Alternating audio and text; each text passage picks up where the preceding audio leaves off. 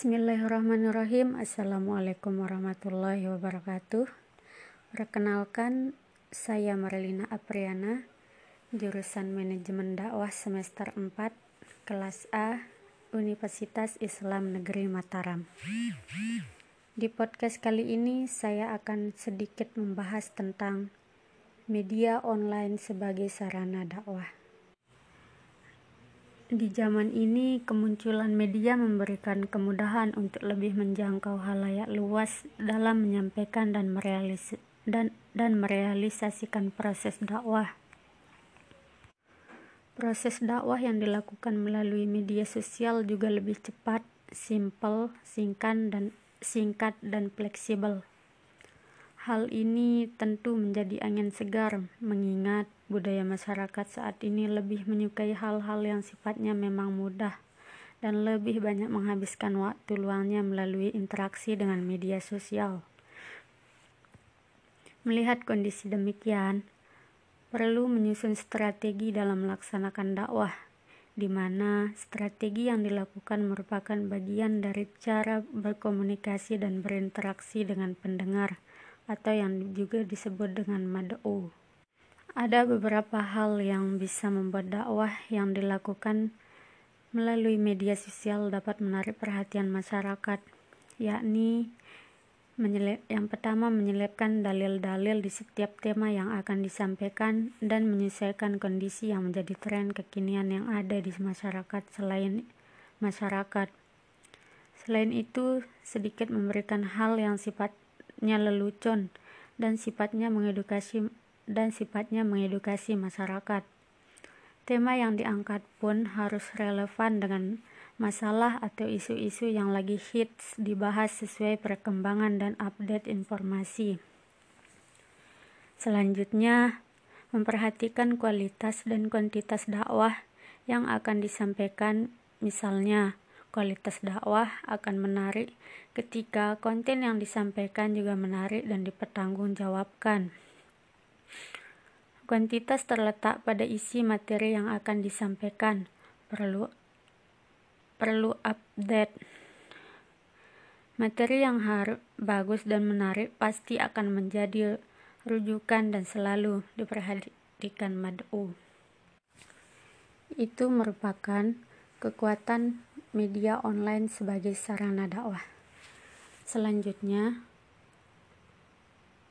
menggunakan media sosial tidak hanya tidak hanya mempunyai ke kekuatan akan tetapi di dakwah di media sosial juga mempunyai kelemahan.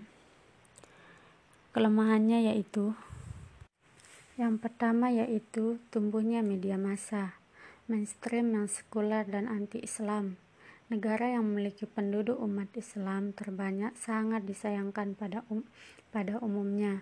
Media massa justru tidak berpihak kepada Islam dan kaum muslimin.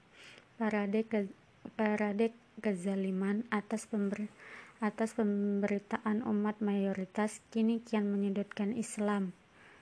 Menyudutkan Islam merupakan salah satu tantangan dakwah dalam arus perkembangan zaman. Yang kedua ada Yang kedua, kurangnya tenaga ahli media masa muslim. Peristiwa di atas merupakan pertunjukan realitas yang meng yang mengatakan bahwa kurangnya tenaga profesional yang terdidik dan memahami seluk-beluk media massa. Selanjutnya yang ketiga yaitu ada ada kesempatan media online sebagai sarana dakwah. Beralih ke era cyberscape, Berbagai bentuk media komunikasi yang kita ketahui seperti face-to-face -face meeting dan internet hadir di berbagai jejaring sosial dalam media digital. Yang telah menjadi tren transistor dewasa kini dengan adanya media sosial kita dapat menerobos ruang ruang waktu baru yang bersifat nirwaktu dan nirjarak bertemu hampir seluruh bentuk media komunikasi seperti berkonvergensi, menyatu, membuatnya disebut multimedia, berhubungan dengan tren daster dalam dunia digital baru. Selanjutnya, yang terakhir yaitu ada ancaman. Ada ancaman media online sebagai sebagai sarana dakwah. Pada perkembangan dakwah dakwah online sekarang ini, masyarakat muslim Indonesia pada umumnya mulai membincangkan kembali tentang kemunculan beberapa film yang bernuansa dakwah atau paling tidak film tersebut berbaju islami.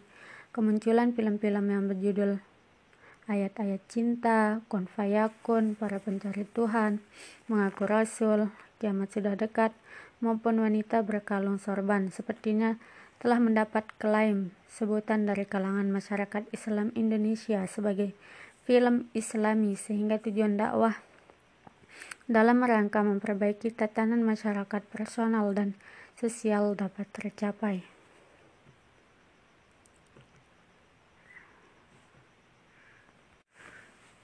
Baiklah, terima kasih. Mungkin hanya ini podcast dari saya. Sekian. Wassalamualaikum warahmatullahi wabarakatuh.